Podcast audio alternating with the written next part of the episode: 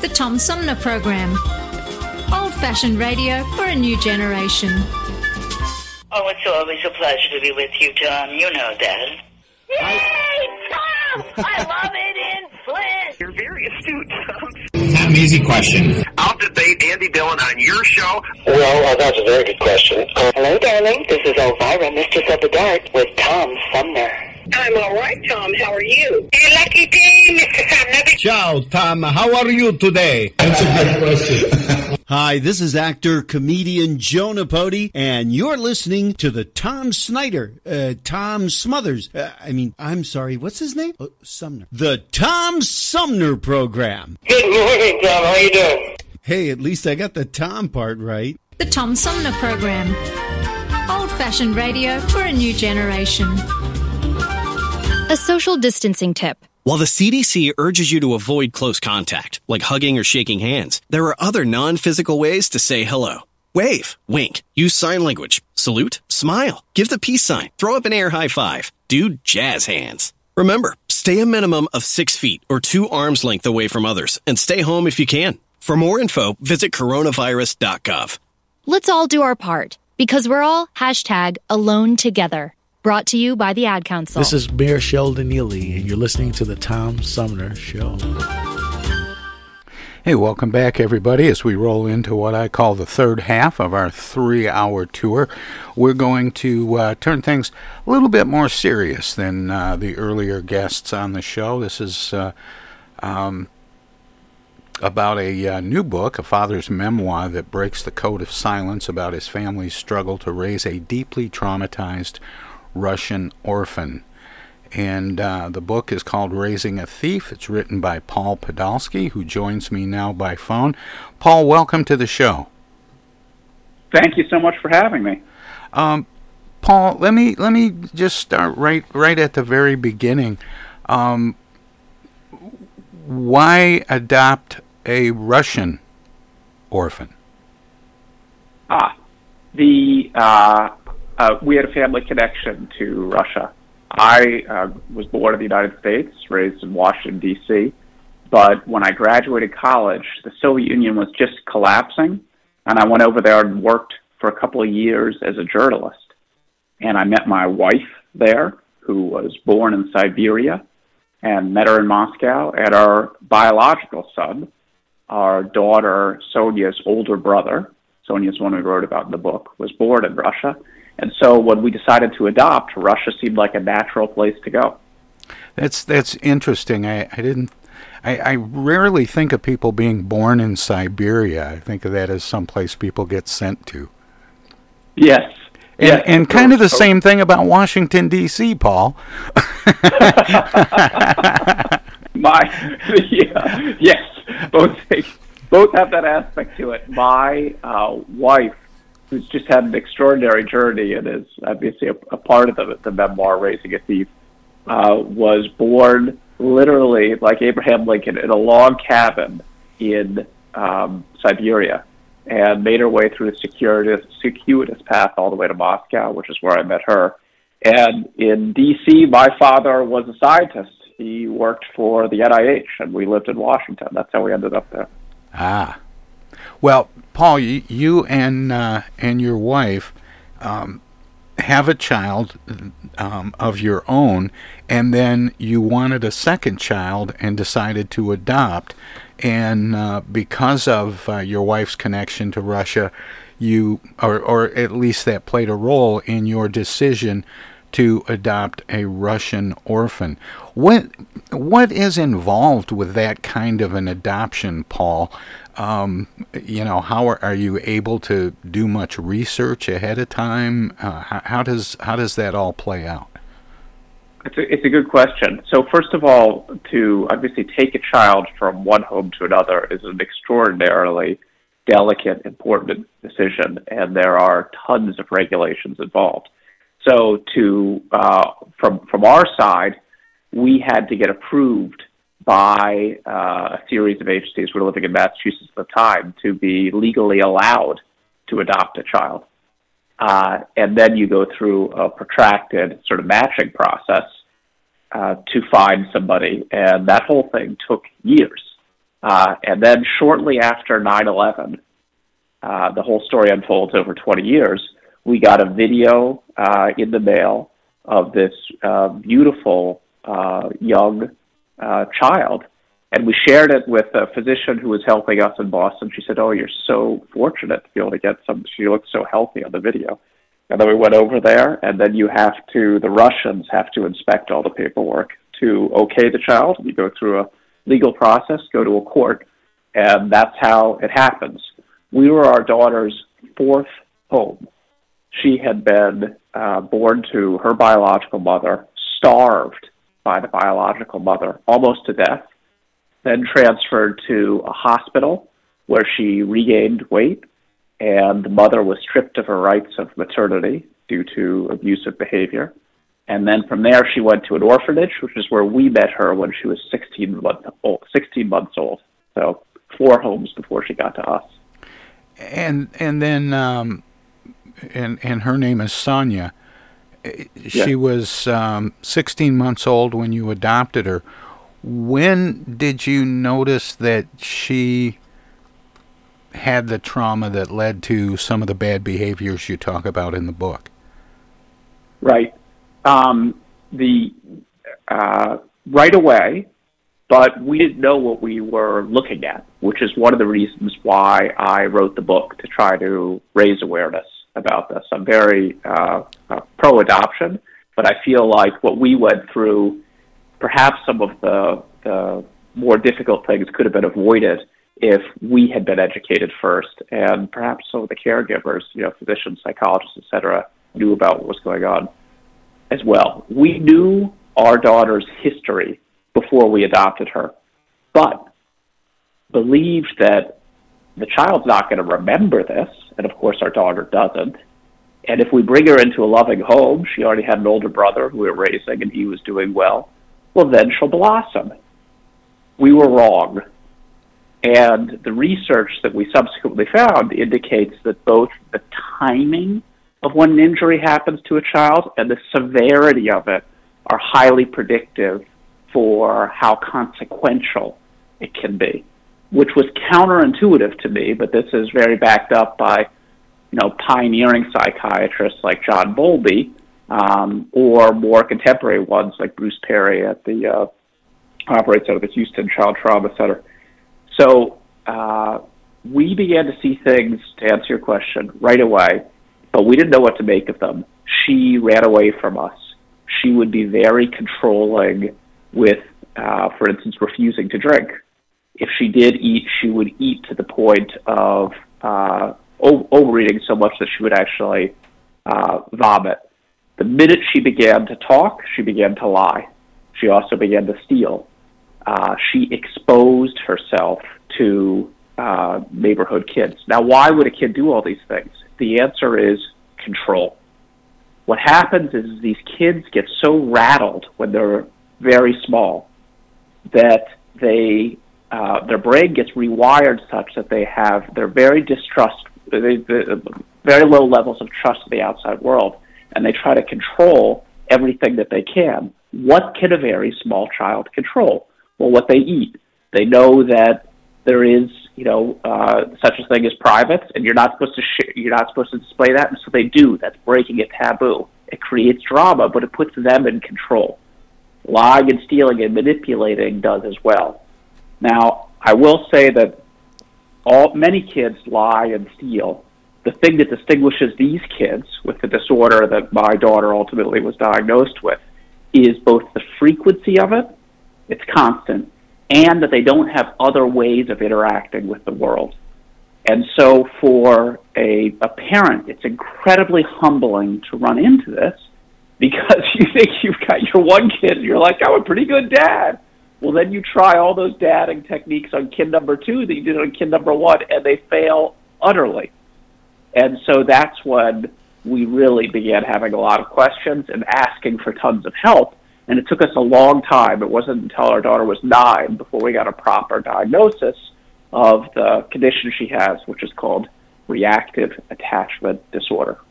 And and that um, that disorder, reactive attachment disorder, um, is there are not a lot of people who know about that, even in the medical world, and are equipped to diagnose it and, and recommend, I don't know, some way of uh, addressing the behaviors.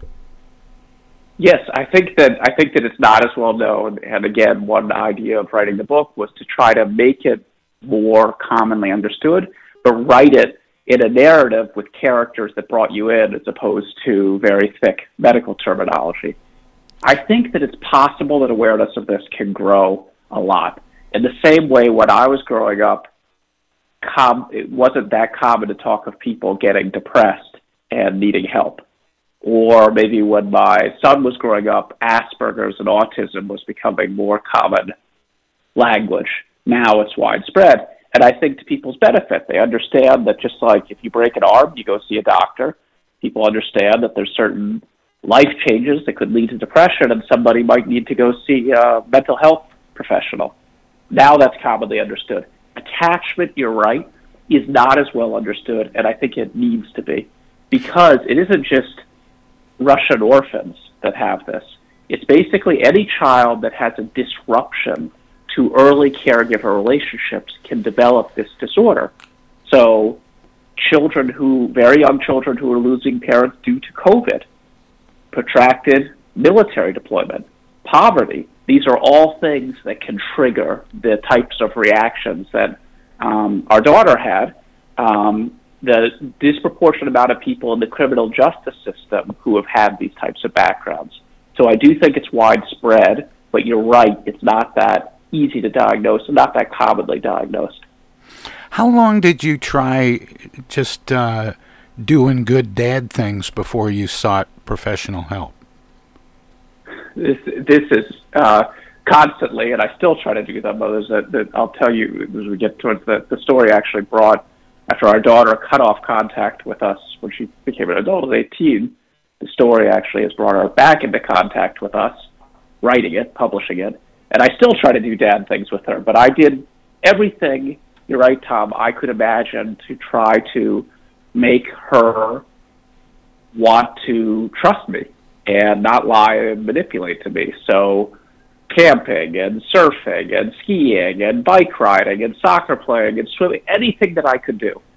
Um, my wife was smarter at this than me. And that is something else that I talk about in the, the story. Part of it is about the trauma with our daughter, but part of it is also me really needing to pick up my game as a father. Uh, my wife had an instinct that something was wrong, began to look for professionals to help us, and was initially rebuffed by quite a number of them before herself on the internet, late at night after a particularly bad episode, just Googling and Googling and Googling, you know, lying, orphan, trust, et cetera, came up with this word attachment and used that to find a therapist in our state of Connecticut who specialized in that. That ultimately led to the diagnosis. So my wife began getting concerned at two or three, when my daughter was two or three. I was initially dismissive of those concerns, thinking that she was overreacting, which, of course, only compounded the difficulties at home because my wife had an instinct and she wasn't getting the support for her from her husband. And this is actually also common in these cases. Many of these kids, and there's you know there's different support groups on the on, on Facebook, et cetera. There's thousands and thousands of families wrestling with this. Um, it's common that these kids will target the most primary caregiver, in this case my wife, with the nastiest behavior, and then sometimes try to charm the other person, which is what happened a little bit in our case, and it creates a real fracturing of the family. And so uh, I really needed to, in this process, improve my fathering skills and listen to my wife better, which I gradually learned how to do better, but it took me longer than it should have. Well, I think that, that happens to a lot of husbands, Paul. Yes. Yeah. I, I don't think that's that uncommon. Um, Paul, I have a break here in about a minute, and I want to talk some more about this and about the timeline. Um, can you stick around for a few minutes, and, and we'll dig down some more? Absolutely. Okay, my, my guest is uh, journalist Paul Podolsky. He is the author of a memoir that is uh, simply called Raising a Thief. And we'll have uh, more with him after we take a short break. If you're listening to us on W F O V ninety-two point one F M, Our Voices Radio in Flint, they are a broadcast service of the Flint Odyssey House Spectacle Productions and my good friend Paul Herring. We're going to let them squeeze in a few words or do whatever they do when we go to break. If you're streaming us at tom sumner program dot com, we have some messages uh, as well, so don't touch that dial, don't click that mouse. We'll have uh, more of my conversation with um, Paul Podolsky, author of Raising a Thief, uh, right, right after this short break, so stay tuned. Hello, darling. This is Elvira, Mistress of the Dark, with Tom Sumner. I'm Julie Lopez with Crime Stoppers. Have you ever wondered what to do if you have information about a crime or the whereabouts of a felony fugitive and you want the police to know but you need to remain anonymous? Well, here's what you can do. You can go to p three tips dot com or download the mobile app. You can go to Crime Stoppers of Flint and Genesee County's Facebook page and click on the Leave an Anonymous Tip tab, or you can call one eight hundred four two two jail. All methods are anonymous, and if your help leads to a felony arrest, you may be eligible for a cash reward. Remember, your voice matters.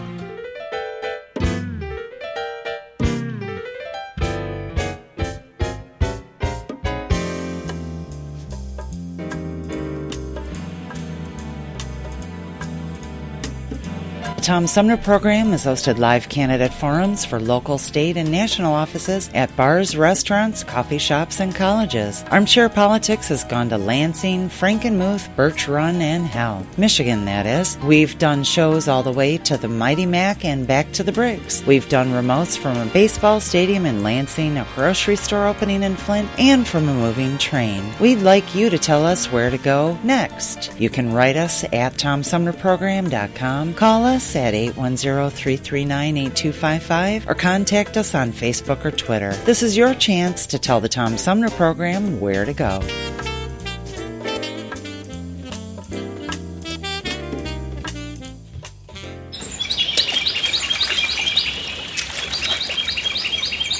Imagine a journey down a picturesque river. Imagine your Flint River, one hundred forty-two miles of recreation, natural beauty, and precious resources.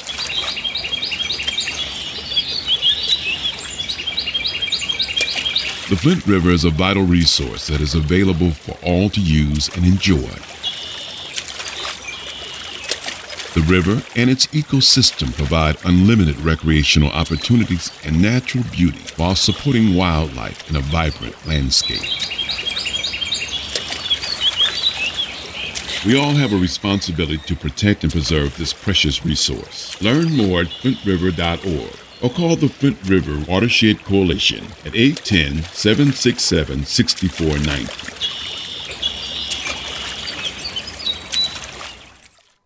The Centers for Disease Control and Prevention is working to help keep you and your community safe from the threat of novel or new coronavirus.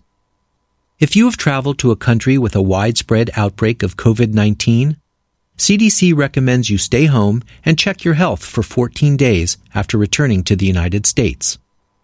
Take your temperature with a thermometer two times a day. Watch for symptoms like fever, cough, and trouble breathing. And if you feel sick or have symptoms, call ahead before you go to a doctor's office or emergency room.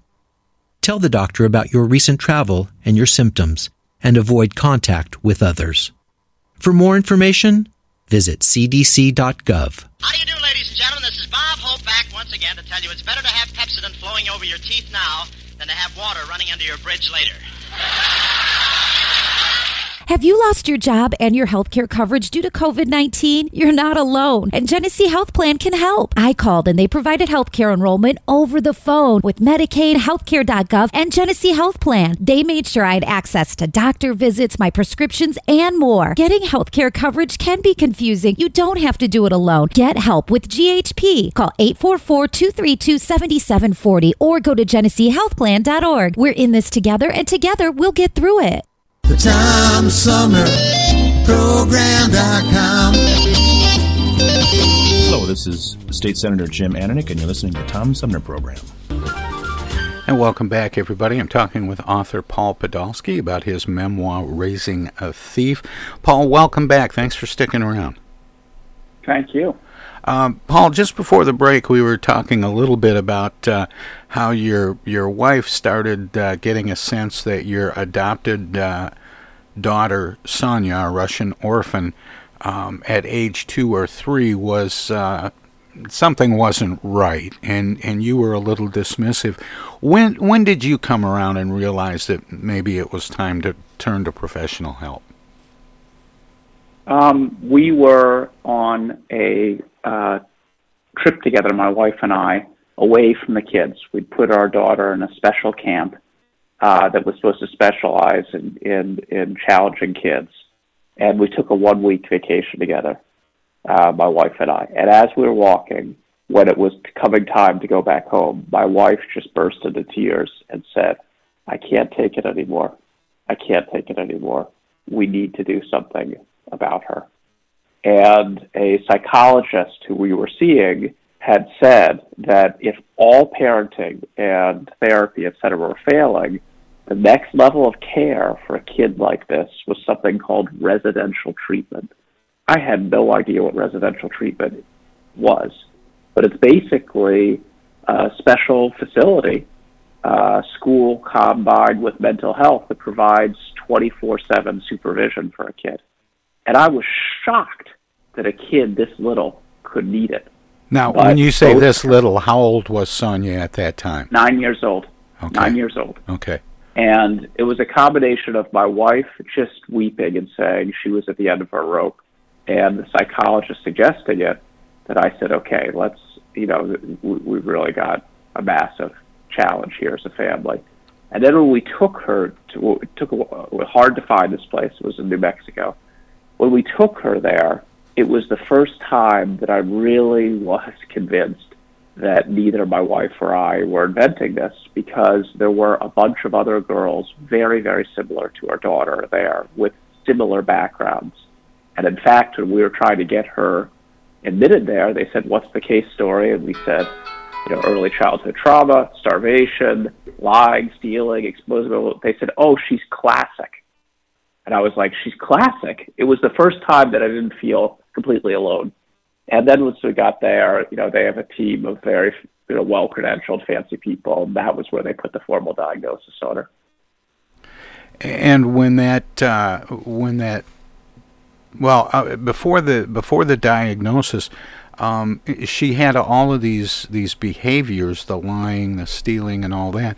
But was she was she violent at all? Was she civilized? Was, you know, could you interact with her? She she was not violent, and we were very fortunate that some of these kids can be violent. And there's even even though it's it's really horrifying to say, there are cases of Russian adoptees who have murdered uh, their adoptive parents. So our daughter doesn't have any of that. Other than that, we were very, very um, fortunate. That what would happen was a constant.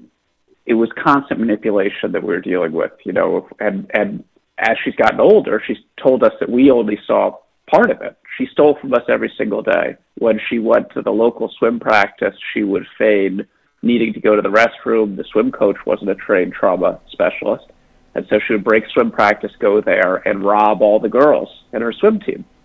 Uh, so she began stealing medicine, doing things in the middle of the night. So uh, there wasn't violence, but it really turns your whole life upside down, because at the essence of relationships is trust. You have to have a level of trust. And if somebody is, their sole goal is to lie and manipulate all the time, even a very small child. And this is, I was so humbled by this, I wouldn't have believed it unless I lived through it. Your whole life sort of grinds to a halt. And that's the situation that we were in. Um, so no violence, but pretty much everything else. And, and in when episodes would happen, like her sneaking out of swim practice and then robbing all the girls, I mean, this isn't exactly like a Sherlock Holmes mystery. I mean, she must have been caught, and, and people knew she was doing this. Um, what kind of outside uh, I, I'm not even sure what the um, re- reactions response. were there. Yeah, response. Uh, it's interesting, uh, generally dismissive. In other words, trying to brush over it. Um, and th- there's a couple of things. First thing is, is that when we caught our daughter red-handed, she had absolutely no conscience. None. If you finally caught her, let me say, we know, you know, we saw you stealing there. She'd just look at you in the eye and she'd go, so what? And that's a little bit freaky to live through, actually, as a parent, because, you know, normally if you catch a kid doing something, our older one, if he did something bad and you caught him, there's some guilt or some shame. I'm sorry, I want to make, exactly, nothing with her, nothing. Even when she was a very small child, I remember this, I described this in the book, she had done, uh, you know, something she wasn't supposed to do, and I said that, this is maybe when she was three or four, and I said, maybe four, and I said, well, I'm going to take, you know, your favorite stuffy away from you for uh, whatever, an hour or something like that as a pun- as a consequence. And she looked at me squarely in the eye. This is a very little child. And she said, I never liked it anyway. And it's really kind of brilliant, right? Because the parenting is all about authority.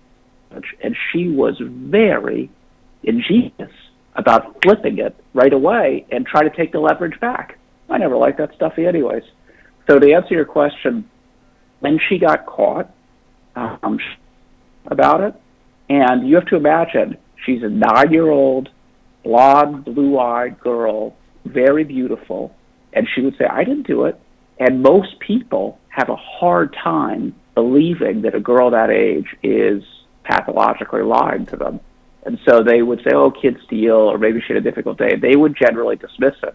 And it was really my wife who was leading the charge saying, uh-uh, this is real.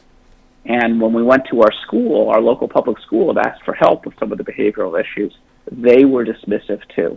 And that was another goal of writing this book, is to try to raise awareness. Like when you see these things, they're real, and you want to act early. And the earlier, the more aggressive the intervention, the more likely there is of uh, seeing some success.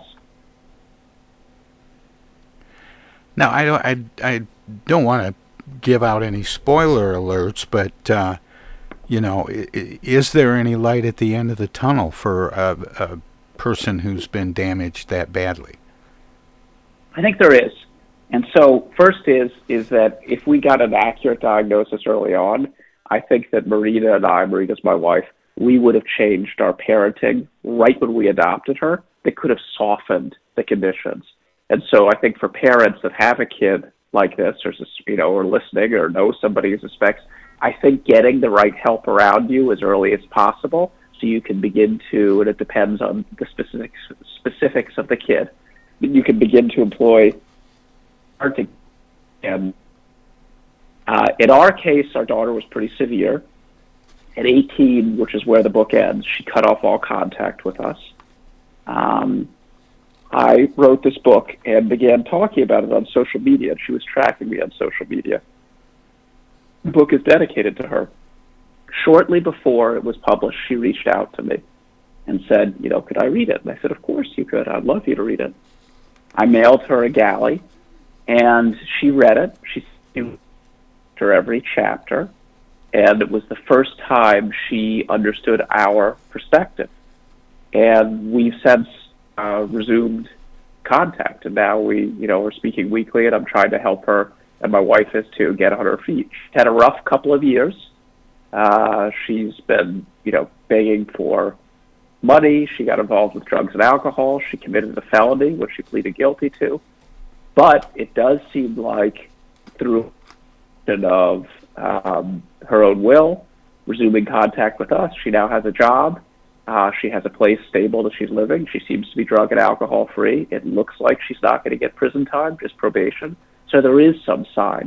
And it really, another thing that I think I wanted to communicate with the book is, boy, if you have a challenging kid, this is more than a marathon. It's two or three or four marathons. Try to help a kid like that.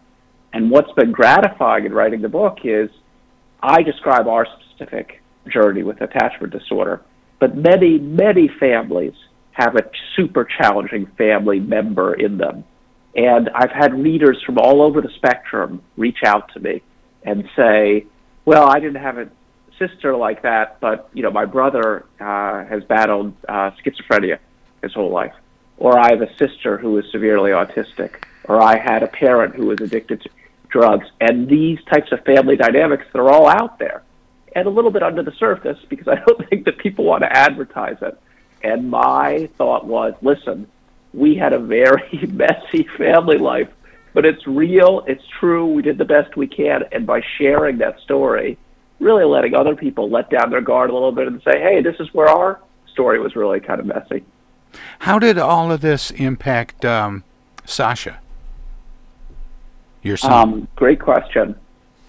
It, growing up, the two of them were really uh, are quite different, and opposites complemented one another. Our son is, he's in technology. Uh, he is, uh, he's twenty-six now.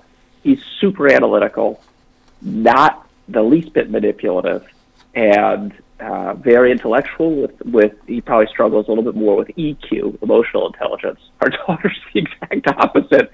She can read a person like the best poker player and manipulate them if she needs to. Uh, because he wasn't an authority figure, or a primary caregiver, generally, not exclusively, but generally she didn't target him, and the two of them got along quite well. How I've seen it affect him is now that he's an adult, having experienced this, he is really quite cautious uh, in his uh, personal relationships, particularly with women, like with girlfriends.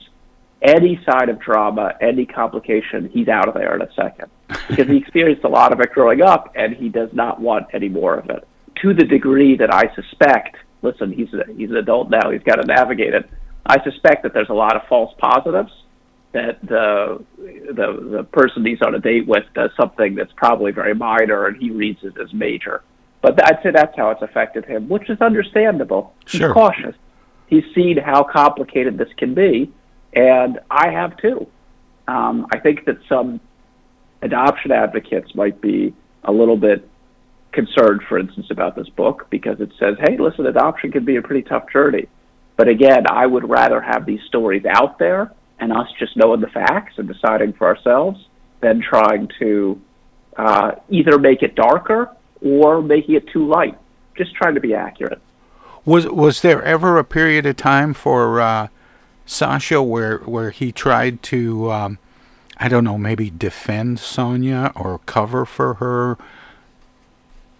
Not really, because he could see what she was doing. When she did tricky stuff, it was really obvious. You know, he, she, uh, and when she did target him, of course he felt that. He had asthma and was one time really having trouble breathing, and she threw out his, you know, his medicine. So she experienced, he experienced with this. So he wasn't so much defending her. I would say that the defense was more me uh, because she would not be as hard on me as she was on my wife. And I would say to my wife, one of the stupidest things you can say is, is calm down, you're overreacting, things like that, just so silly. Uh, and it really took a great therapist at the residential treatment program that we had her out in New Mexico who very appropriately called me out on that. And once he really made a point of that and then showed me the subtle ways I was doing it, uh, I gradually learned my lesson. And, and and so how long was she at that special school, from what age to what age? She was at that special school for two years, for nine to eleven. And uh, then we brought her home, and we had so much hope that things were going to improve with her, that, you know, our family had been trained about raising a traumatized kid. She'd gotten a lot of therapy. We brought her back, and she stayed home for a couple more years, and then the ther- then the, the bad behaviors came back. And then we sent her away to uh, another program for much of her high school. And we would visit her, et cetera, and work with her, but our concern was, frankly, keeping her safe, because the, the older she got, the more extreme the behaviors got. We found her, we, we told her, listen, you're not going to have, when she was home, you're not going to have any rights to privacy on Facebook or whatever we got to read this stuff to keep you safe. She began talking with random older men, uh, really kind of scary stuff that we felt like could lead to disaster for her. And we didn't have uh, uh, alarms in our house in the middle of the night in case we went out, and it was coming to that. And so when we felt we could no longer keep her safe, we moved her back into a more restrictive school for older kids, high school-age kids. Uh, and that's where she spent the latter part of her high school. And I think that it didn't work in the sense of, quote-unquote, curing her, but I do think it worked in the sense of keeping her safe. That, as everybody knows, child's brains are still developing very rapidly, and what we were trying to do was delay as long as possible the period of time where any alcohol or drugs would get into her system, because she already was dealing with a sort of traumatized brain. We didn't want more of that. And it was successful in that regard. She didn't really start getting into the alcohol or drugs until she was eighteen. Of course, I wish she hadn't had it at all. Is there a cure for reactive attachment disorder, or is it just a lifetime of management?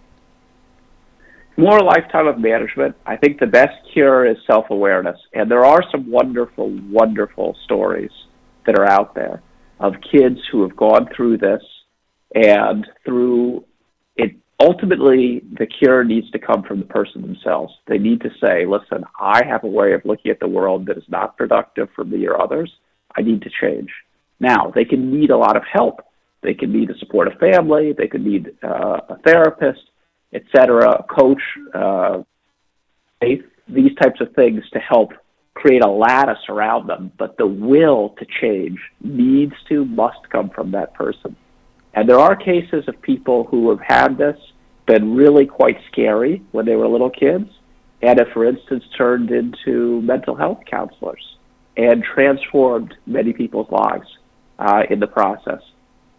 Then turn a corner, but it is a struggle realizing um, what's at stake. And I think the hopeful thing for me is, is there little glimmers now that, that sort of after hitting rock bottom, our daughter with these two years, that she was sort of our own, seems to be realizing what's uh, involved.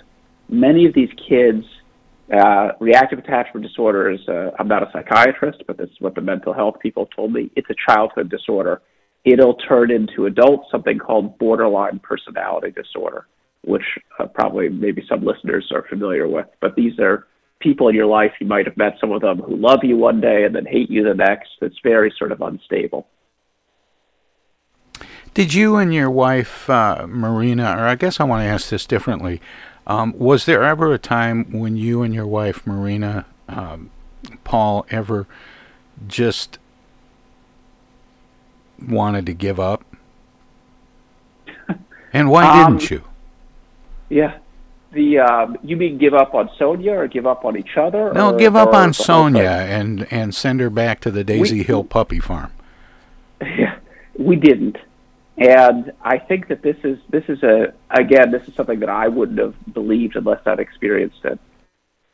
Probably many parents know that first transformative day when they become a parent. I remember it crystal clear when our son was born.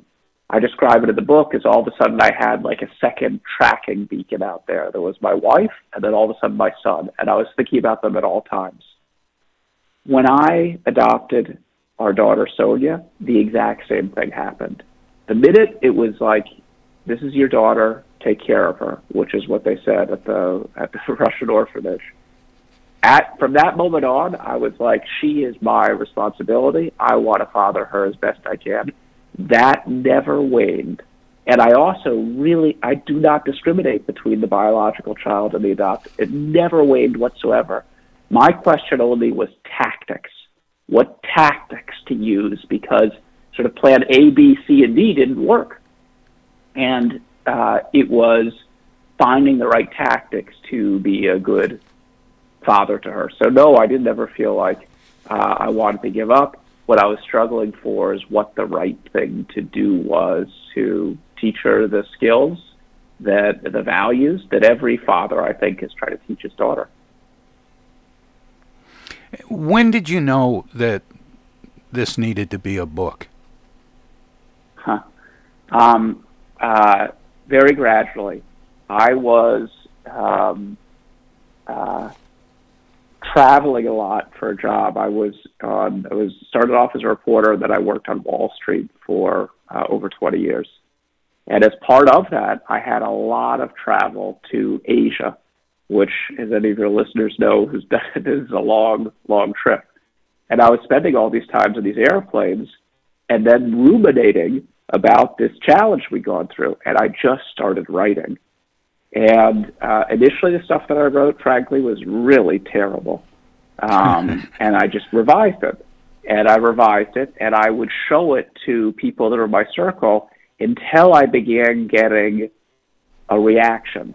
So I've heard that comedians try out their material at sort of low level. This is not comic, as you said, but they try out their material at clubs and see what the audience reaction. I just started doing that, and I was working full-time, six days a week, and then I was writing on weekends, nights, uh, vacations, constantly writing and revising and writing and revising until I began to uh, get a story out of it. That is, for anybody that is trying to write a book, that's not the right way to write a book. Don't use my technique. The right thing to do is to come up with a proposal and an outline and then follow the outline. And on the next book that I'm finishing right now, that's what I did. But this first book, Tom, I just began writing. It just felt like it had to come out. And well, this one had to be kind of tough. This one had to be kind of tough, Paul, because it would have been so personal. Yes. It was very tough to get it right, and also um, memoir is a very specific form uh, of, of, of writing. I read one book about memoirs, and they said a memoir can never be a me-moir. In other words, you're not really the center of it, the author. You're participating in that, but you really have to make to make a story that appeals to people. We're all so busy. I felt like if I didn't write a story that people could not put down, nobody would read it. And so to get that, you really have to touch those themes that I think touch all of us. Many people are parents. Many people have difficult things in their lives. A lot of people are interested in Russia. There's a lot of dads struggling to be a good dad. And so you, ha- I really had to land those themes. And it is personal, but you really have to make it in a way that I think speaks to broader common concerns. What's the next book? Uh, for somebody to want to pick it up. The next book is not a memoir. uh, enough uh, enough of that. I need to take a break. The next book is a fiction book that is um, a little bit of a thriller, but it takes readers into the world that I was in for many years, which is um, finance, intrigue, Russia, China, those types of things. Gotcha. Well, uh, Paul, we're, we're just about out of time. Um, do you have a website? Yes.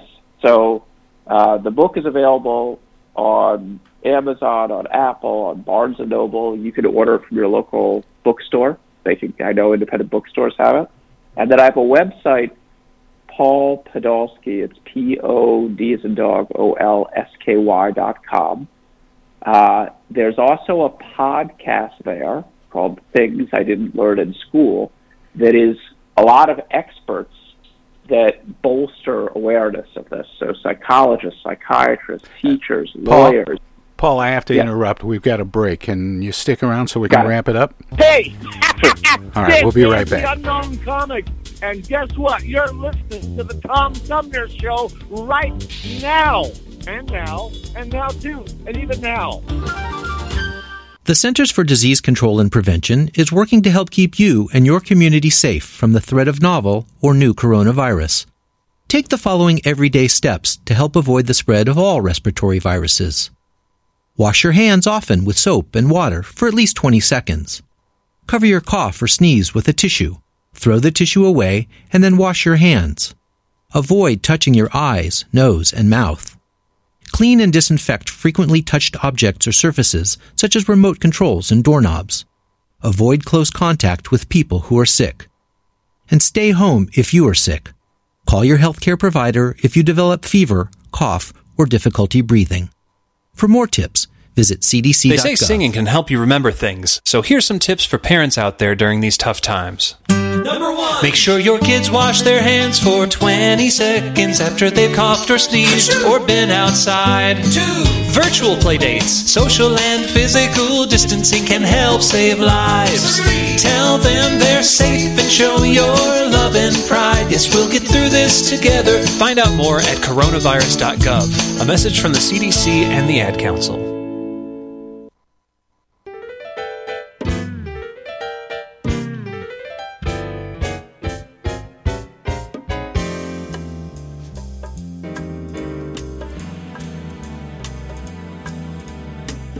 The Tom Sumner Program has hosted live candidate forums for local, state, and national offices at bars, restaurants, coffee shops, and colleges. Armchair Politics has gone to Lansing, Frankenmuth, Birch Run, and Hell, Michigan, that is. We've done shows all the way to the Mighty Mac and back to the Bricks. We've done remotes from a baseball stadium in Lansing, a grocery store opening in Flint, and from a moving train. We'd like you to tell us where to go next. You can write us at tom sumner program dot com, call us at eight one zero, three three nine, eight two five five or contact us on Facebook or Twitter. This is your chance to tell the Tom Sumner Program where to go.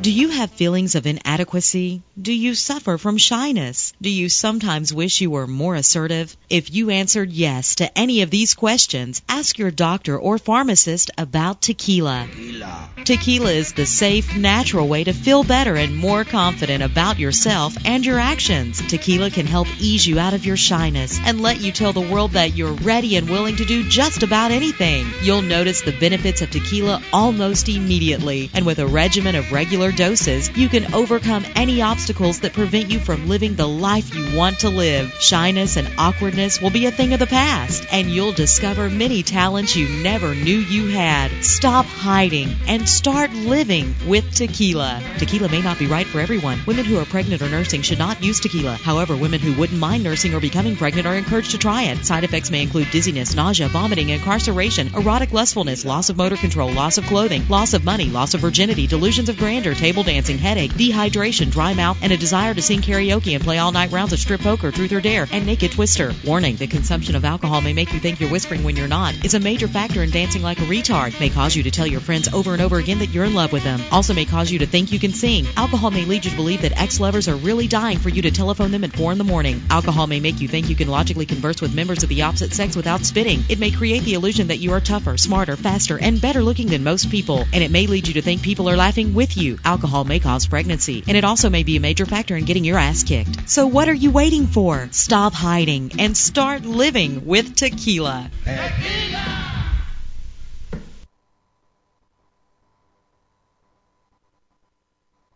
Well, I get the uneasy feeling Rod Serling is behind one of those doors. Rod Serling. Rod Serling. What's this, the Twilight Zone? Where is everybody? I would have been headed for the Twilight Zone. Twilight Zone. If I go any lower, I'll be in the Twilight Zone. All right. Oh, but Jethro's right at home in the Twilight Zone. I'm in the Twilight Zone. Now, having made this little jaunt into the Twilight Zone, I got a feeling something strange is about to happen in the Twilight Zone. Hi, this is Ann Serling, and you're listening to the Tom Sumner Program. Hey, welcome back, everybody. Uh, my guest this hour is the author of a uh, memoir called Raising a Thief. His name is Paul Podolsky. Paul, thanks for sticking around so we could uh, wrap things up properly. We got kind of got crashed into a break there. Sure, thank you. Um, I was just going to, first of all, thank you for having me on the show. Thanks for your interest in the book. I was going to say that on the web, the, the book's available easily. The website also has a podcast that's related to the book. The first podcast on there is actually an interview with my daughter herself, the subject of the book, what she thought about it. And many, many people have found, seem, based on the stats, seem to have found this podcast helpful. So that's it's free. That's there, too. Um, there were just a couple of things that, that I wanted to ask real quickly before uh, sure. before we sign off, Paul. One is, uh, how did you come up with the title Raising a Thief? Was... Uh, Raising a uh, daughter with reactive attachment disorder too dull? Yes. It's also a reference. It's a reference. The very first guy that studied this thing put out this amazing book called forty-four Juvenile Thieves. um, based on his research about kids in the nineteen thirties. So it's a reference to that. And, it's, you know, it's a reference to things getting stolen a little bit. So the Sonia's childhood, and then I didn't know about her being, having committed a felony until after I made the book. Um, and, and the other thing, Paul, is there weren't, because this is, is kind of rare, or at least being diagnosed is a little bit rare, um, there really weren't any support groups or anything for you and your wife. At the time, that's right. Now there are more. You can find reactive attachment disorder support groups uh, on Facebook, and then there's therapeutic communities. So I think awareness of it is growing in a good way. Well, Paul, thank you so much for uh, sharing your time and your story with me this morning. Thank you so much. All right. Take care. Best of luck with right, the book. Bye-bye. Yeah, thank you so bye-bye. much. Bye-bye. That was Paul Podolsky, author of Raising a Thief, a father's memoir breaking the code of silence about his family's struggle to raise a deeply traumatized Russian orphan. We'll have, uh, well, we'll wrap things up for today's edition of the Tom Sumner Program. Straight ahead.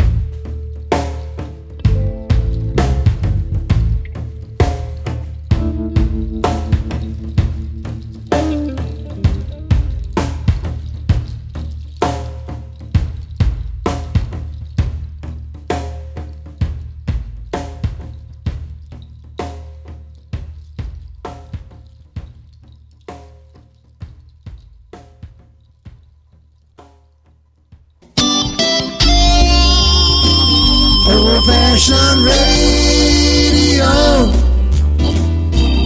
for a new generation.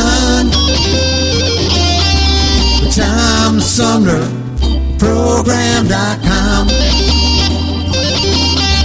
The Tom Sumner Program dot com. The Tom Sumner Program dot com.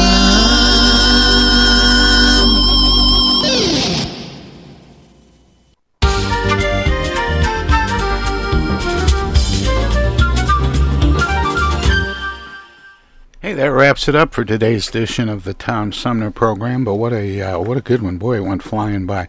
Kind of serious this last hour with uh, journalist Paul Podolsky, uh, who has uh, written a new memoir called "Raising a Thief" about uh, his family's struggle to raise a deeply traumatized Russian orphan. Of course, uh, then earlier, um, a lot of fun for me, and I hope it was for you too.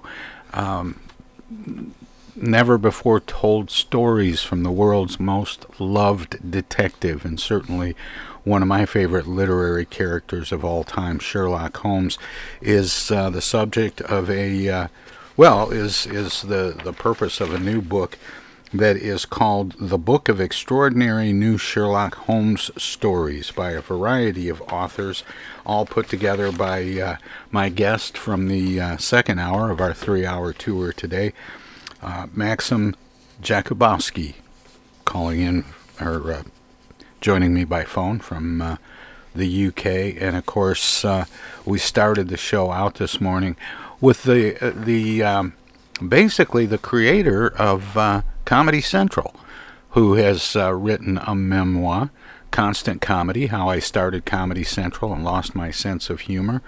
He is a uh, former media executive uh, known for creating, building, and managing successful cable television channels.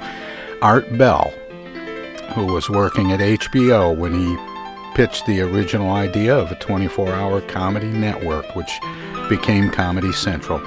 Anyway, fun show today. It's going to be a fun one tomorrow. It's an encore from uh, from January thirteenth, a Friday the thirteenth special from two thousand seventeen. On tomorrow's edition, that's Smokin' George Winters in the background, tickling the ivories.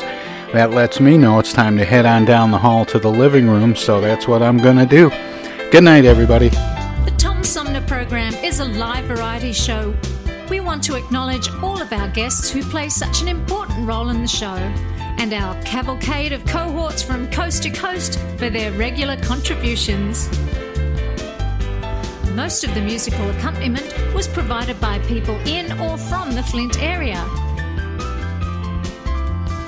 Many of the pre-recorded portions of the Tom Sumner Program are made possible by Flint's own Steve McComb and Pencil Sketch Recording in Nashville, Tennessee.